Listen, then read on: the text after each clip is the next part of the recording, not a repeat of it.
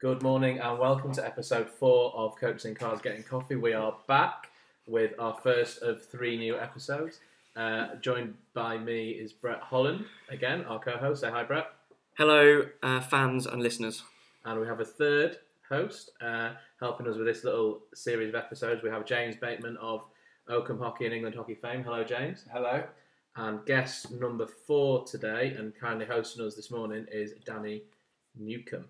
Hello, Danny. Good morning. We're not in a car. We're not in a car, but we arrived by car. We've had coffee. So the checklist is, uh, is is approved. We have a few questions this morning, and we're going to try and keep it to 15 minutes as our previous episodes have done. Uh, question number one, posed by Brett Holland. Yeah, so I've taken the opportunity to write this question ourselves. Obviously, we've, we've had lots of tweets come in uh, after our recent podcast, but we decided to make this question up ourselves. So we're looking at the role that club hockey plays in the player development, and it'll be interesting to get Danny's thoughts on how that might link into the international game as well. So, on, Danny, what are your thoughts? That's a big question, Brett. Um, club hockey is a really interesting space. I think um, you've got lots of different individuals there for lots of different reasons, um, and I think trying to manage that as a, as, a, as a coach is one of the hardest things you've got to do. So some players are there, and that's their priority. Um, that's the pinnacle or, the highest level they're playing at. You've got other players that are playing internationally that potentially um, using club hockey hockey as a vehicle to ensure they're ready to play international hockey. So, um, attracting the international players to your club that are there for the club and the right reasons is probably one of one of the biggest challenges, rather than players just using it as an opportunity to potentially earn some money or just to keep themselves fit and firing, ready for the international season. Um, the difference, I guess, with um, coaching a team like Wales is we're, we're pretty remote and camp based, so we don't. Our contact time is sort of two days at a time, or, or four or five days when we're away together. So club hockey is essential for our players to ensure they're on the pitch regularly, that they're that they're developing, um, and therefore their kind of choice of clubs and and levels is actually really important. We sort of almost try and promote as many of our guys to, to play in Europe as Mm. as possible, because essentially that means they'll get full time on pitch training and coaching, which is something we can't provide them w- within our program. Well, that's going to be my next kind of thought. And what does the stuff around the club program look like in certain clubs as well? So, is there an program? Is there physio? So, it's all good getting stuff on the field, but actually, how does the other stuff potentially benefit that player when it links back to international hockey too? Yeah, I think well, depends on the club. Um, universities tend to be, for the most part, pretty good, especially the performance ones. So they have a pretty good wraparound program that that looks after everything from analysis to S and C to, to the on pitch stuff. Um, I think it's easier with universities because they've got a captive group of players that are in a similar place and uh, and normally on site and closer. So there's there's some huge advantages to, to university programs. Um, I think some of your more um, your, your sort of senior Premier League clubs, if you like, um, have a real difficult job in terms of you've got guys working full time, Mhm. you've got some guys there not working full time, um, you've got facility issues. Um, so trying to design stuff that fits around that's really difficult. For our guys, we have a an S and C program that's run centrally through through our guys who are brilliant, and as as much as possible, we push our guys to to stick to to the S and C program. The issues come around loading, in terms of we can't control the loading in clubs and those types of things. So that becomes Yeah. slightly difficult. Also facilities. So we look at um, you know, Reading, for example, where I coach, we don't have a gym. Um, yeah, so we, we do have conditioning programs, but so there's all those sorts of things you've, you've got to try and manage, which are which are more difficult. Yeah. And I guess we start, this is a a tangent potentially, we start paying players to play for clubs as well. There's that expectation they need to be there at certain periods, they need to play at certain periods. And I'm sure that has a conflict of interest. Yeah, I mean, officially you can't actually pay players to, to play club hockey in the UK. It's not much a sport, so um, I think certain players are looked after and supported and Yep. incentivised to play for clubs through Coaching. coaching and, Yeah. and, and accommodation. I'll be pretty political there. Um, don't get me started on that one. Um, so yeah, uh, and I think with that becomes um, an expectation that they'll they'll they'll be there and, and do more. Um, it's it's tough. Like guys are coming off work, they travel, they get here, get to the club at seven thirty. You know, you're training eight till ten, then they're home late, half 11, 12, then they're up again the next day for work. It's not what you would prescribe for a performance Oh, athlete. And one of the things that stands in my memory from our trip out into Holland, they train three till five or five till seven. And both are really manageable hours. You can then go have an evening afterwards. So if you've got a family, say, you can then you can go home and do your family stuff, put the kids to bed. Whereas, again, here, you work all day, you're straight into hockey, then leave at half nine, ten, everyone's in bed. Except, and you've probably got an hour to travel, maybe like an hour and a half to travel and that kind of stuff. So it's a huge shift. It's a huge shift. Um, it's a long season as well. Mm. A lot of our international guys come off the back of international season, then go Mm-hmm. straight into domestic pre-season, then go straight back into international season. So, like, it just becomes really hard to, to maintain like the level of engagement and motivation in it. Um, yeah, acro- across that, and if you've come off a major tournament, like emotionally and physically, you're, you're, you're pretty cooked. Some clubs are brilliant at looking after them and managing that, um, but then they, they are getting dragged between club and Yeah, country, um, which is also difficult. On Yeah. that, how challenging do you think a senior international athlete, either Wales or GB, finds club hockey relative to the international game, and how much does the club game prepare players for an international game at, at this current time? there's, there's about nine questions in there. Um, um,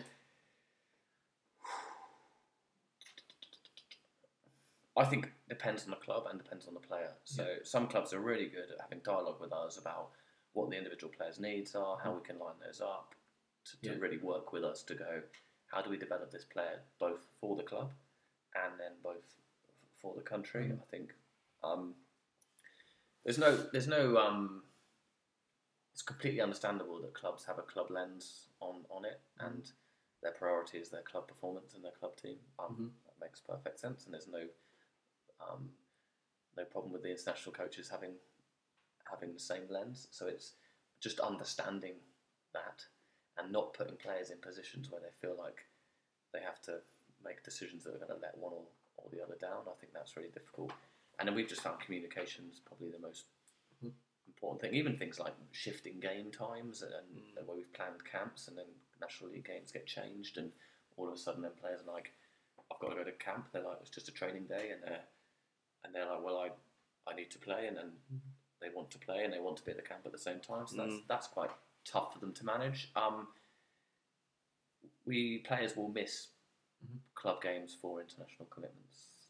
Um, As the way, yeah. as, as is the way. Yeah. The difficulty for clubs is if you've got three or four players you rely on in key positions, to then all of a sudden lose those three or four How players. the, the Pro League could really change that landscape, or the, the, the GB players, makeup of squads will change potentially. Potentially, so you, I think you have to weigh up as a club the, the value versus Yeah. that, and whether you've got the depth and the infrastructure within your club to manage when they're away, and, and then to have them back as as a bo- or not as a bonus, but then the, the real difficult for probably the more difficult thing for a coach is The transition. players have been away for, for three or four games. The guys have been playing and training hard. Mm. The international guys come back and then they're just parachuted straight back in, Mm. into the team. Like politically, that's a really tough thing to manage. You've got to have the right players coming back in with the right values. Mhm. You've got to manage, better manage those guys that are putting a shift in while they're away. Yeah. Like, um, How, how do you manage them dropping back into training around the centralised program? So if they're training in that and then coming into the, the training week preparing for a game, how does that work? Um, I think it's really tough for those guys that are in full time centralised training. Um, like they're loaded to the limit, I guess, to Yeah. that program. If they've then got to come and train on a Thursday night, like that's that's really tough for them. Um, and if they've got to come and train with an intensity that you want Yep. to have those international players in training at, I think some are really good at it, and I think it is built into their loading pattern with, with the centralised group. Um, they're just tired. They're just tired. Yeah. But you also want them to be the role models because that is the next level up, and you want your players to see that that is what the expectation is. You speak to some of the guys, and, and actually, if they're too tired to go at full tilt, you almost would rather they didn't Yeah. Yeah. they didn't train. Yeah. Um, and you be around, be their help. Yeah. But actually, Look after yourself. look after yourself. You playing at half speed is actually no good for for Yeah. us on the pitch. We'd rather you were in and on it, or you were in and helping. Mhm. One of one of the two. I think it's really tricky. Again, um, we've got a player with us in the Arts program. She, she loves being here and loves being within the club with her friends and that kind of stuff, and finds it difficult not being there. And when we talked about coming back in and joining us for games, it's, it's uncomfortable for her to think that she will just get parachuted back in. Whereas she's such a, a hugely talented player, and the girls buy into the situation, understand her, but she can feel uncomfortable in that situation too. So caught in the middle Yeah. in all different directions. And even players will be stood on the sideline for key league games Yeah. because they're travelling away the following week and, they're On rest, and yeah. they're on rest. Which, from an international performance, you can like completely understand it's the Yeah. it's the right decision. But for them, they're like, I want to be there with my mates playing. yeah, I Yeah. feel really bad because Yeah. I'm not I'm not on the pitch with my mates. And I'm in managing, the stake, country. managing stakeholders at clubs is hard for that as well because there's people that why are they playing? What's Yeah, the yeah. here? And that can always be tricky. So Like that- getting the buy-in to full picture. That's the top. So the, I guess the, the bigger question is what? How does it all fit moving forwards? Mhm. Um, club versus country is always going to be a, a potential for some sort of let's say friction debate. It's going to be clunky and frustrating. It's never going to be perfect. But I think if we want players to spend and more, if, so if you want the clubs to spend play a bigger role in developing these players, then we potentially need to Trust the clubs. trust them and improve what the clubs Mm. Are providing and doing. I think. Um, so there'll be, there's going to be an interesting space, I think, in the next cycle of, I agree. of how that's going to look. Um, Mhm. I think we don't know it. Don't know Looking at other nations, it was interesting that with the, some of the Pro League clashing with the Dutch playoffs, how a couple of the top Belgian players stayed in Holland to play for Bloemendaal. So Mm. Van Doren, co-signs, they played Dutch playoffs and were allowed to do that. And it was that seems a decision that we maybe wouldn't take in this country at this stage with players with club commitments. But is that something you can see happening in the future, or I, I think so. Depends on the profile of the league and, Yeah. and the arrangement of the things are lined up appropriately. Um, if that was a major tournament, yeah, No, it wouldn't happen? it wouldn't happen. Yeah. So you've got that decision to the nature make. of Pro League still sort of finding its feet of what it is and what people, what nations take out of it and almost use it for, isn't it? Yeah, we've let guys miss test matches Mm-hmm. because they've got indoor finals or they've Yeah. got playoffs or that you know that's we, we And they're good experiences, aren't they? Yeah. To develop that person, but also probably enjoy it. Yeah, That's yeah. pretty key. You want to play in the big games. Yeah. You want to be part of the group. You know, so we almost want those experiences for our for our players as well. Yeah. Um, so that's going to be interesting. I think there are massive advantages to a centralised training program, but there are also some some disadvantages. Mm-hmm. Um, you look at Ireland; they they sort of go semi-centralised and camp-based. The Dutch are semi-centralised and camp-based. There's geographical Mm-hmm. issues. There's the quality of the hockey. So if the centralised guys knew they were going into full time programs in the UK, I Mm-hmm. think they'd be okay doing semi centralised. But because they're not, Yeah. it then becomes really difficult. So yeah, I, it's I wouldn't want to dip into the political issues, but um, there's some big decisions I think to be made around the role of club hockey, Mhm. how it fits with the centralised programs, how the players are managed between the clubs and, and the country. Lots more conversations like this one. yeah, yeah, perhaps. I'm. I guess I'm lucky. I, I I coach internationally, which means I've got I understand a little bit of that, but we're not centralised, so I, mm-hmm. it's very very different. And I'm involved in, in club hockey, so I understand it from that point of view. What I'm not involved in is the centralised program, so I don't have that lens on it. So mm. I, you know.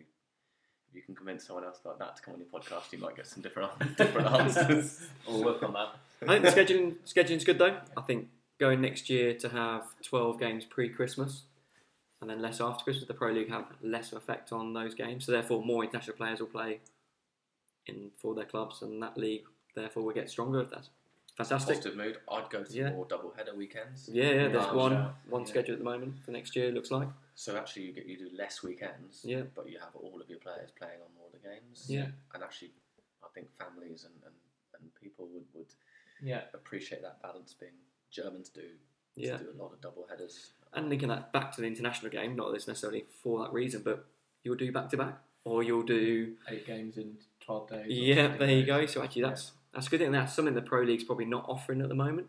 They're not Right. getting prepared for tournament hockey because the structure is different. Not that it's good or bad, but it's just not allowing that that to Yeah. happen. Traditionally, you've always, you've always got the school stuff to manage. So a lot of the players that play Premier League are heads of hockey and coaching in independent schools. Mhm. which then sometimes means playing Saturdays Tricky. tricky, but then playing Sundays also becoming tricky. Mhm. If you said to them, "We're going to play Saturday, Sunday this weekend, but you're going to have that weekend off," that It's might, massive. That might be easier to manage. Yeah. And I think it also breaks up that in inverted commas long season. Like you have a, a little hockey holiday. Yeah. That's great. You come back refreshed and Yeah. you maybe don't train on the Monday afterwards or don't train the Thursday going into that weekend or whatever it might be. So Yeah, I like it. Yeah, I think You can build in periods of deloading. as Yeah, well, yeah. Things which is well, less weekends and more double headers would be. And I, I don't know. I, you should do more. Um, if you want to see the rugby league do it, but a club hosts all the magic weekend. all four Yeah, or five That's fast. While I was Premier out games. in uh, Oz, they did that. So once every X amount of weeks, you'd go to the Melbourne or wherever hockey centre, and the whole league would play there. It was Mhm. two water bases, the side of this big bit in the middle, and you'd play. And it'd be an evening, be like a Thursday evening, so you play at five, seven, and nine. Oh, Yeah. So good, and everyone's there socialising with each other. There's a few beers potentially, or some schooners going around. Schooners, yeah. Yeah. The Tassie League's like that every week. They play, the, they play out of the Hobart League every week. Oh, oh yeah, yeah, yeah. Could we also move the league to the summer? Are we, are we, Oh, that would be lovely. That'd yeah, be Going revolutionary. full rugby league. yeah. um, yeah just nine double header weekends. yeah. And you also, I think, like one thing is if we want the game to generate money in the UK, we need more people watching. It Mhm. needs to be commercial.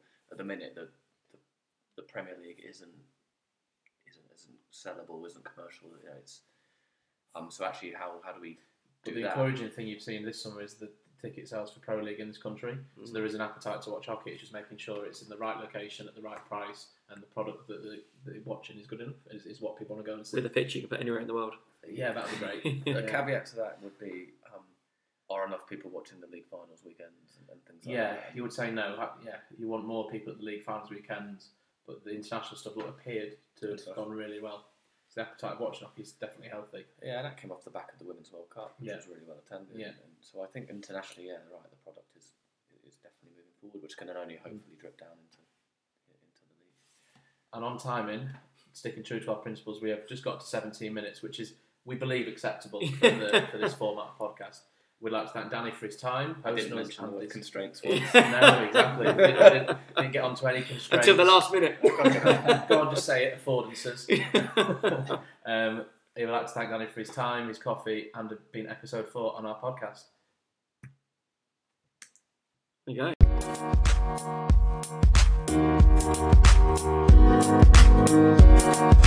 go.